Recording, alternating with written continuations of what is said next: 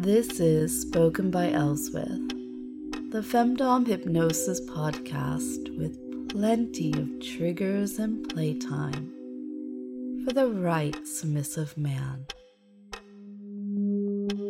Today is day 100.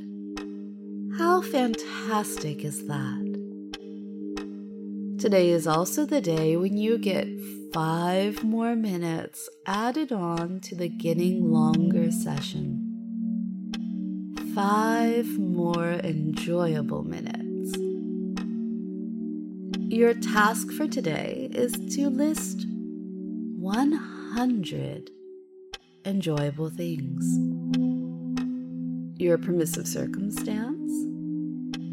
Well, it's basically if you're a good boy and you do what I said, the answer is yes. If you just can't be bothered, or sadly, can't think of a hundred enjoyable things, you can just send a hundred pounds my way, and then you have my permission. Which one will it be? I guess I'll find out.